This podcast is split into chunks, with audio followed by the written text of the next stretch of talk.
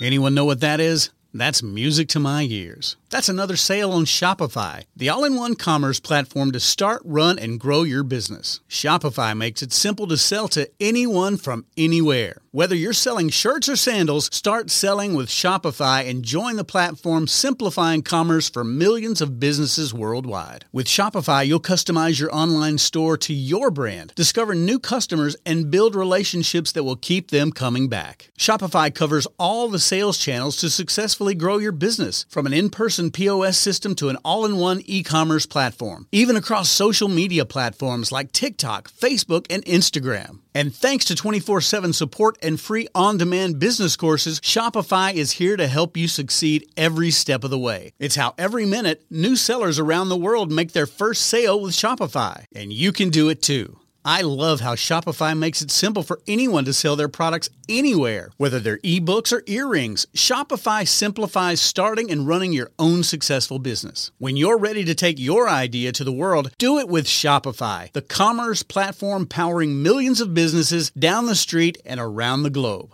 Now it's your turn to try Shopify for free and start selling anywhere. So sign up for a free trial at shopify.com/C-Suite, all lowercase on C-Suite. Go to shopify.com/C-Suite, all lowercase on C-Suite to start selling online today. Shopify.com/C-Suite. You're listening to Thinking Outside the Bud, where we speak with entrepreneurs, investors, thought leaders, researchers, advocates, and policymakers who are finding new and exciting ways for cannabis to positively impact business, society, and culture. And now, here is your host, business coach, Bruce Eckfeldt. Are you a CEO looking to scale your company faster and easier? Check out Thrive Roundtable. Thrive combines a moderated peer group mastermind, expert one-on-one coaching, access to proven growth tools, and a 24/7 support community.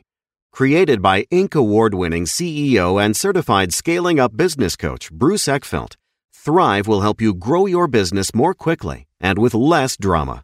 For details on the program, visit eckfeldt.com/thrive.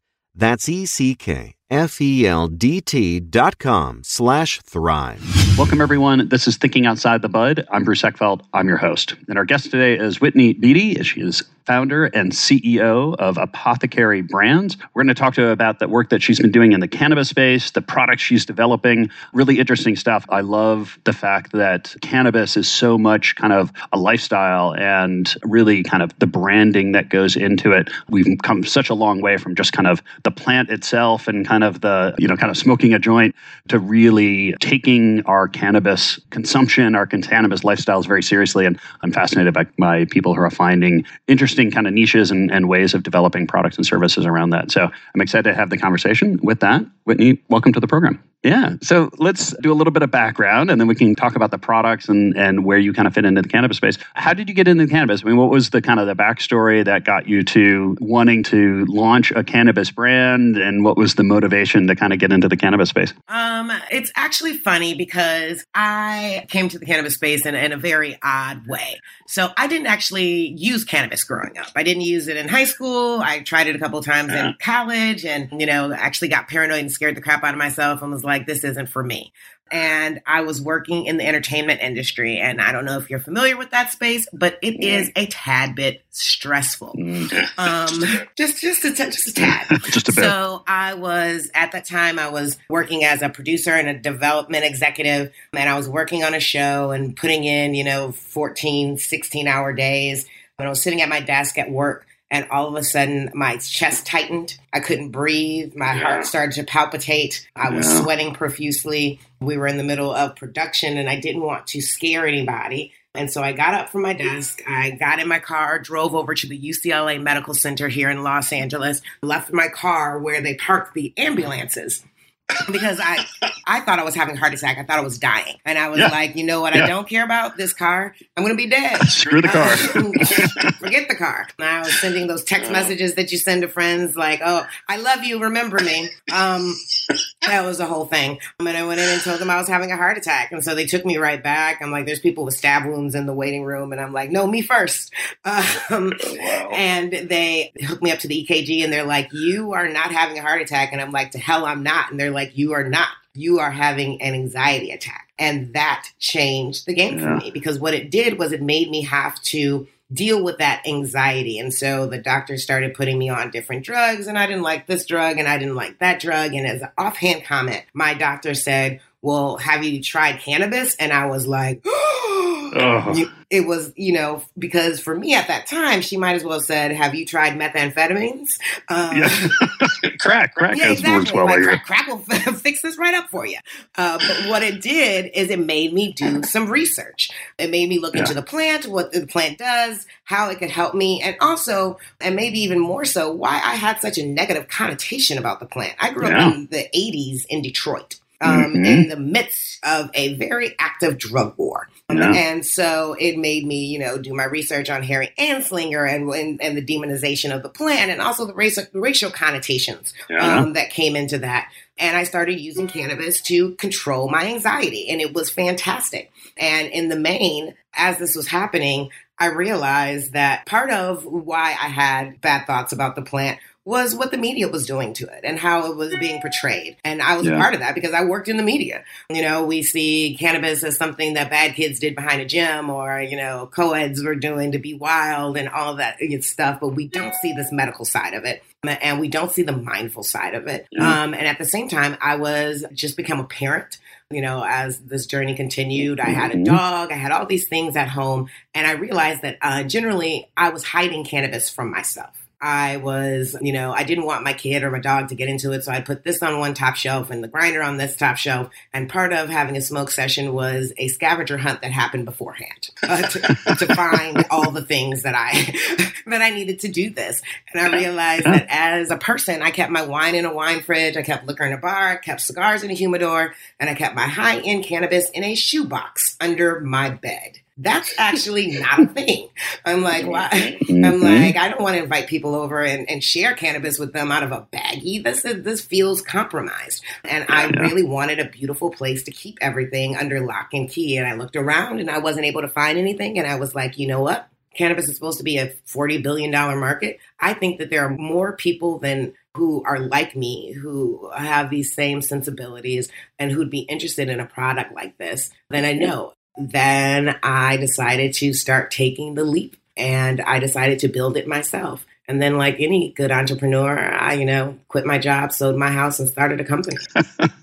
So tell us about, you kind of described generally the problem you're solving for folks, but what is the solution in terms of, the product itself? How did you come up with it? What were the iterations? Any good sort of failure stories in terms of things you tried that were like, hey, maybe I thought this might work, but clearly it doesn't. I'm like, it did. It took a lot of trial and error to get to where we are now. So the classic apothecary case offers really four value propositions. We have security via a secure key and combination lock, humidity via humidity controlled lids in all of the jars. So you're making sure that you're keeping your cannabis at the right humidity point. And that's important. And people don't really talk about it because cannabis is a plant. And as such, it needs to be kept in a humidity controlled environment. If it's not, it has the ability to dry up and have those trichomes fall off. And the trichomes are where you're getting that euphoric high from. So when they fall off, you're not getting that medicinal value that you have for the plant, and you're spending, $60 an eighth. You might as well have,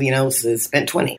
You're not getting what you paid for. And the other side of that is that, it could become too wet and it can get moldy, and no one wants to be smoking moldy plant. No, not good. Yeah, exactly. And so then we also offer a style that matches your decor without raising odor or eyebrows. So, we're not the company that has, tie-dye and psychedelic pictures all over. We want stuff that's going to fit into your lifestyle and never make people wonder what's inside. And that part of that is being able to hold those smells inside too. So you walk in and it doesn't feel like, the first thing someone says, I know you got cannabis in here somewhere.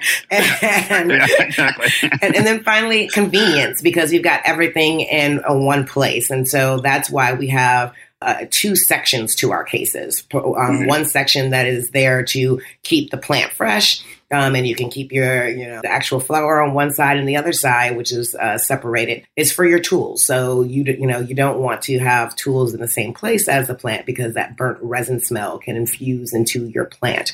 But on the other side, you can put your pipes, your trays, your grinder, your lighter, your, hemp wicks, all of those sort of things. And so it's all in one place, very convenient. And it really helps, make that ritual okay. And for me, it was about how do I want to store this? How is this most convenient? And so I went through a million different iterations of it and trying to put it together in a way that made sense and taking it to all my friends who were in the space and saying, does this work better for you? Does that work better for you? Or what have you? And it's still to this day, we still iterate to make the product a better fit because that's a part of the cannabis industry. The way people consume changes. Often we're seeing, people using more edibles now. We have more oil cartridges and those sort of things. And so we want to make sure that the products, continues to iterate in order to make it useful to all those consumers. Yeah. I'm curious for products that were born out of kind of personal need or personal situation. And as someone, kind of designs the perfect product for them. And then when they start getting some feedback, friends, early customers, things like that, any big surprises that you learned about how your need is different or where there was the need was slightly different out in the general market than when you thought or kind of insights that you developed in that process? Oh, yeah. So the way that I started was... that's a long story. But I got to this place where I need proof of concept. And so we had 100 cases made.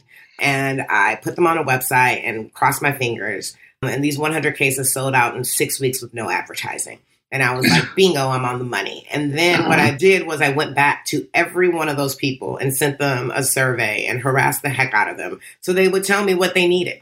This case is too heavy. There's not enough room in this nook. I need the grinder to sit lower within the case. I need the jars to be a little bit wider. So all of those notes we were able to compile and then go back to the drawing board and redraw what we did before. I think one of the things that initially I thought that my product would skew a little bit younger and would be a little bit more female than it was when it started. I kind of thought that we would be, maybe 50-50 or 60-40 female, and it ended up to be on the flip side of that.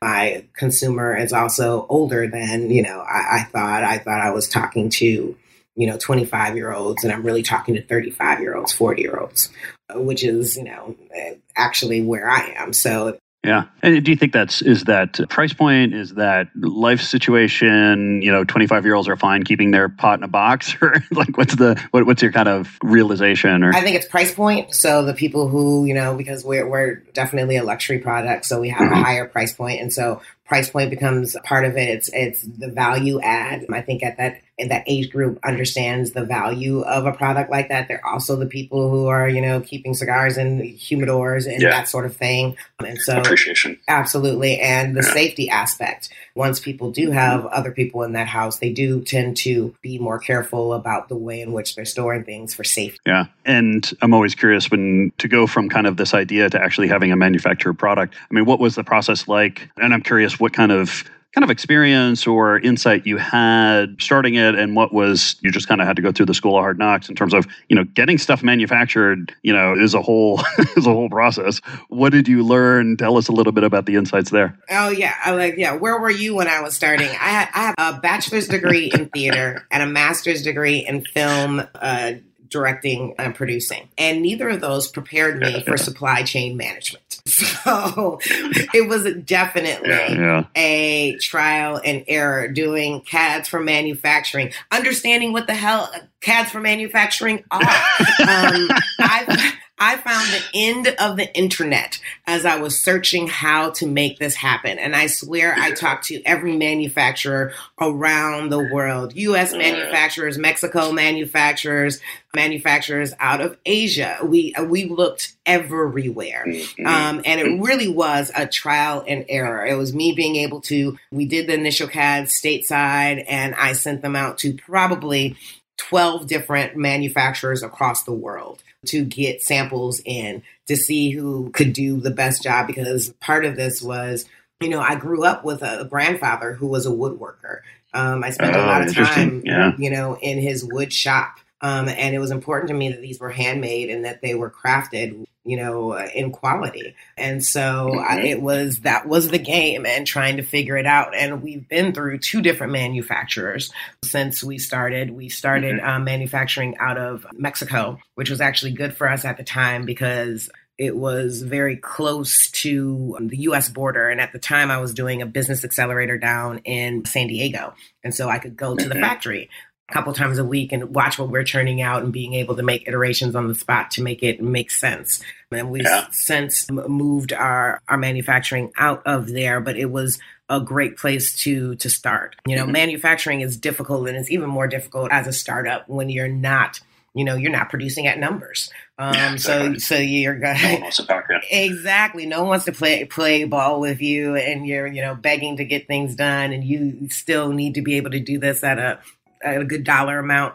And it's funny because the first person I hired onto my team full time was a head of supply chain management. And one of the things that he said to me, which still resonates to me to this day, is that manufacturers are like milk. They're good until they're not.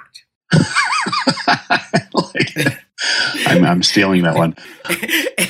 It's the absolute truth. As a startup, you have to be, you know, you want that great, you know, relationship with your manufacturer, but you also need to know what are your other options? What happens if it goes bad? What happens if it spoils? What, you know, because you can't put all your eggs in that one basket. You just can't. Yeah. And what did you find in terms of things that you learned to do or processes you learned to kind of follow? You know, if someone was, you know, kind of starting this process, what couple of pieces of advice would you give them if they're looking to outsource a manufacturing a higher end kind of product? Show up. Yes.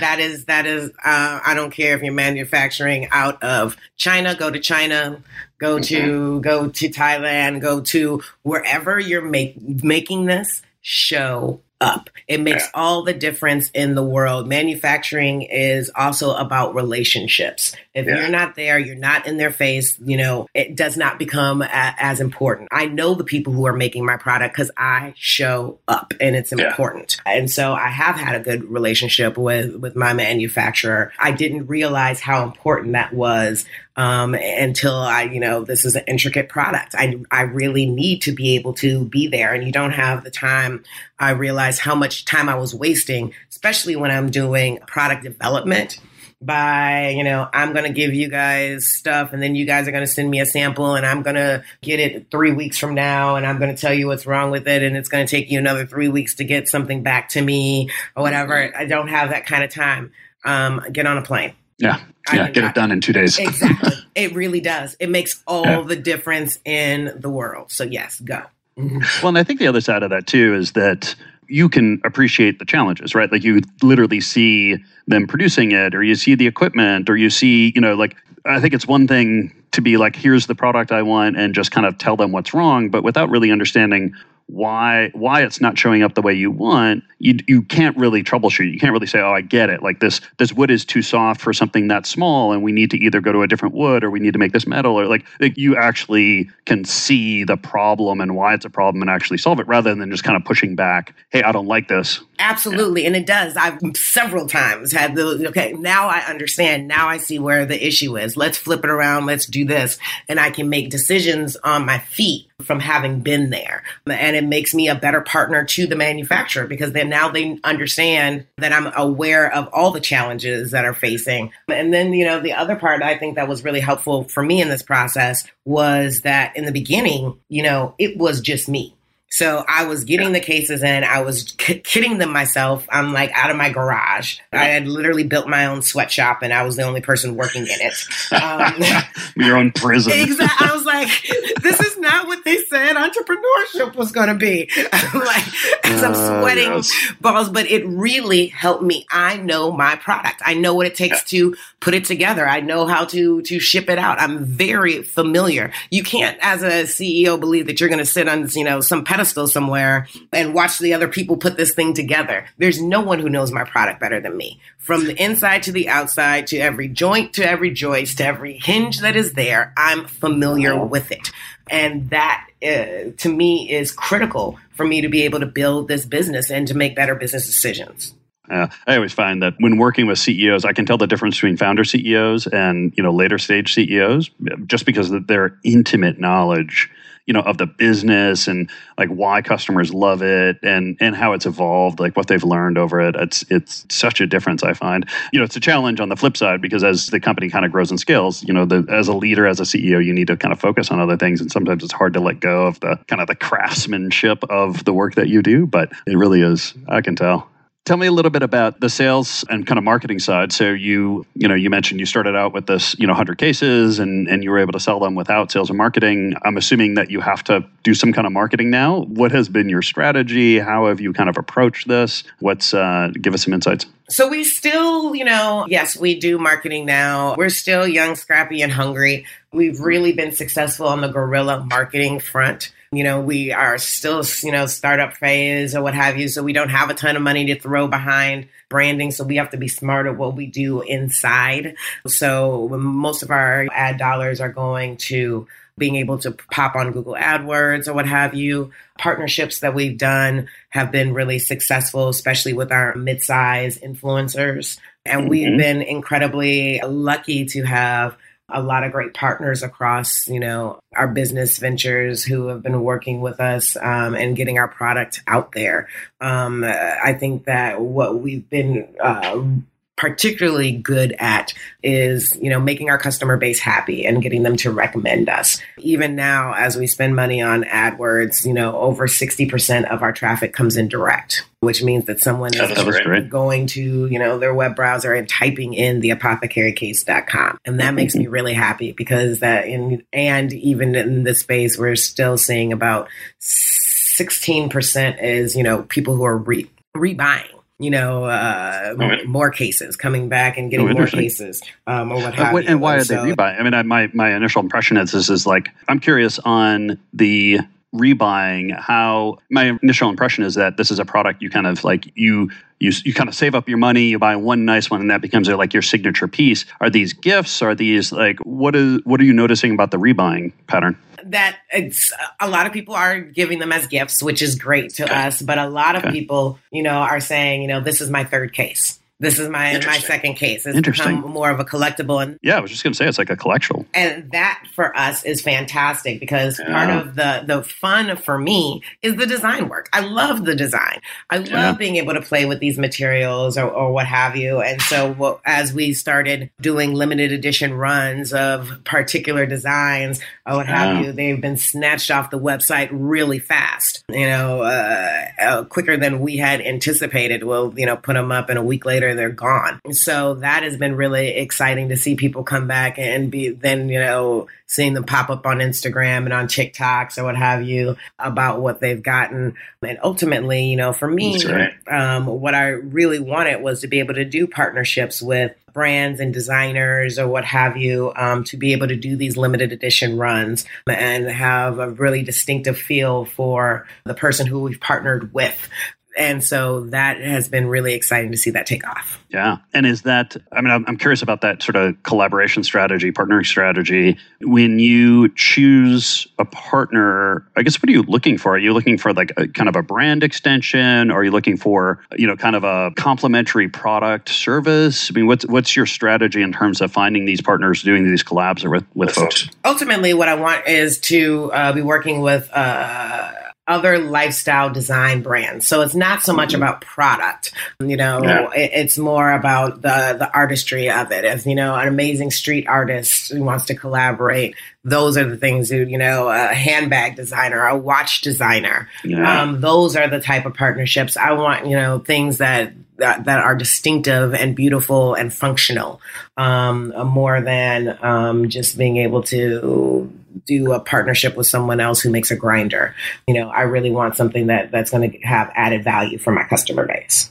Yeah. And are you finding, I mean, because of your kind of background and entertainment media, are you finding that is kind of coming into play, or is that helping you in terms of, you know, the relationships or knowing how to work that industry? Is this integrating now for you? It's starting to come into play. It's been something that I've wanted to do for a while, and we're starting to see more of it. We're also starting to see, you know, us being able to work with more brands that are coming online and also dispensaries that are coming online and being able to do distinctive cases for them if they, you know, they want to do a Cannabis of the Month club and be able to provide cases to their customer base. So we can do something, you know, that is distinctive to that brand and to that space for those customers. So more than ever, we've been seeing that sort of work come our way, and it's really exciting. Yeah, it's fascinating. And this idea of your background in media and production, entertainment, have you been able to kind of tap that history and those relationships to actually now bring this together? Yeah, to a certain extent, absolutely.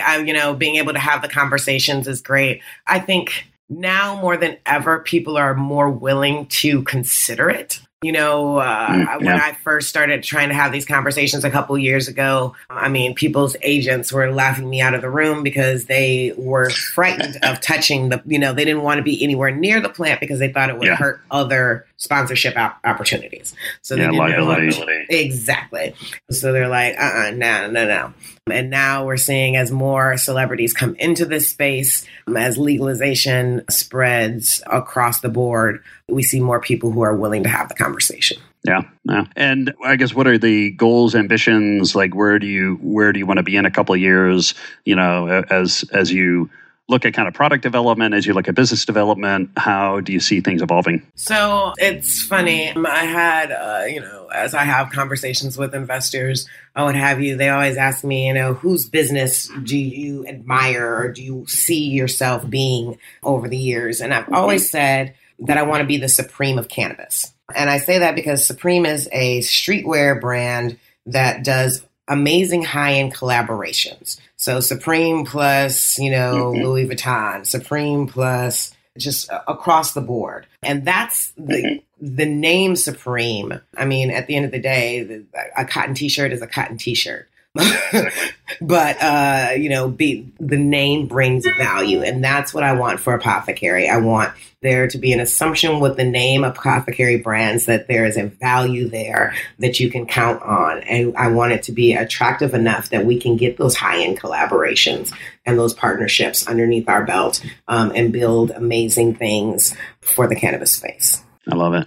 And in terms of product strategy, any kind of areas that you're pondering, in terms of branching out to? Are you really kind of focused on the cases? Are there other, as you kind of build out your product lines, I'm curious where you see it going? So, storage is our business, but we are continuing to pivot as we look at the way that people are consuming. So, we started out as a case for flower. In the last year, we've launched a case for dabbers that has, LED backlighting with, clear glass jars so you can see through and look at the consistency and the color of, your concentrates, which is really important for that market. As we saw that market grow, we wanted to see, to be able to serve that consumer.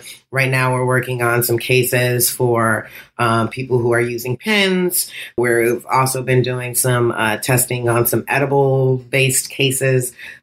So for us, it's as the market pivots, as we see that new consumer come in and realize the way in which they're consuming, we want to be able to adjust to that and to be able to give storage solutions for all those consumers. I mean, at the end of the day, I think that if we aren't on our toes and we're not moving, we get left behind in this market. And so we have to continually keep our ear to the ground and iterate. Yeah. Yeah. I think it's sort of driving product development, finding kind of innovation, driving that innovation beyond what just the base case is, seems important. Have you noticed competitors coming out? I mean, what's your kind of sense of the landscape at this point? Oh, there's always competitors coming out. There's enough market out there for everyone. So I try not to stress myself out about competition, but I have seen more people coming into the space. And I've seen people, iterate following us, and I'm fine with that. If you want to follow where we're going, that means I'm going in the right direction. Yeah, exactly. Yeah, imitation is the best form of flattery, as they say. Yeah. Exactly. And, at the end of the day, the only real place, obviously, this is a new market, new consumer. So it becomes really hard to be able to predict where a market goes. And the best place for us to be able to look becomes the cigar humidor market. And so the humidor market in cigars is the $10 billion market, and $1 billion a year is spent on storage. Really? And if you are taking that and looking at a $40 billion cannabis space, for us, that means that there's a potential, $4 billion that is spent on storage. Yeah. And so we want to crack our market share there.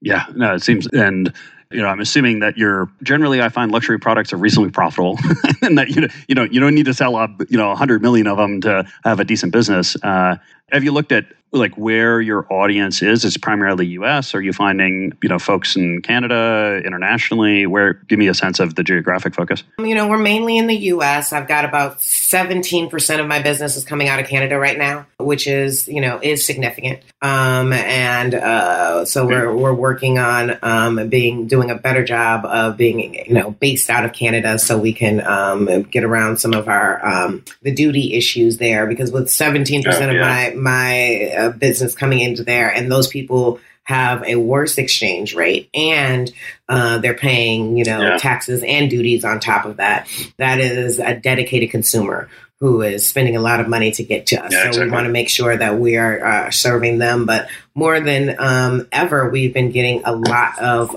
pull out of Europe. Interesting. And so we've been looking at that European market. We've got some wholesalers that are in Germany, Italy. So it's been really interesting to watch that market develop as well. Do you think there's just more developed, maybe a slightly more kind of style conscious market there? Or what's your kind of thinking on why Europe has done well? I think it is a style conscious market. The people who, it's funny because they have been the customer base that has been most angry at me for not being there. Because for, a couple of years, I was like, I need to focus on the U.S. market. I need to be able to focus on Canada. We're not, doing even wholesale out of Europe. And they're like, what's wrong with you? Why won't you sell to us? We've been waiting for you to get a distributor. Take our money, please. Exactly. I was like, you guys are kind of pissed. I don't understand. But I think it has a lot to do with the style of the case. I think that is what we're hearing from that market. And I think that lifestyle aspect really speaks to the consumer. Yeah. I think it's, as we develop the cannabis market in the U.S., I think that's one of the biggest plays, developing lifestyle brands around this, that, it's not just about, the plant itself. It's about everything around the plant and, the social and the personal identity. All that kind of things. Absolutely. Yeah. Whitney, this has been a pleasure. If people want to find out more about you, more about Apothecary, what's the best way to get that information? You can always check us out online. Our website is theapothecarycase.com. That's theapothecarycase.com. You can always find us on Instagram at theapothecary with 2 R's. And you can always find me on Instagram as the High Mommy Life. I love it. I'll make sure that those handles and links and everything are on the show notes so people can click through and get the information. Whitney, thank you so much for taking the time today. Pleasure to talk to you. Great conversation. I love talking about the style and the life side, so I really appreciate the time today. Thanks, Bruce, for having me. It's been a great pleasure. You've been listening to Thinking Outside the Bud with business coach Bruce Eckfeldt. To find a full list of podcast episodes, download the tools and worksheets, and access other great content, visit the website at thinkingoutsidethebud.com. And don't forget to sign up for the free newsletter at thinkingoutsidethebud.com/newsletter.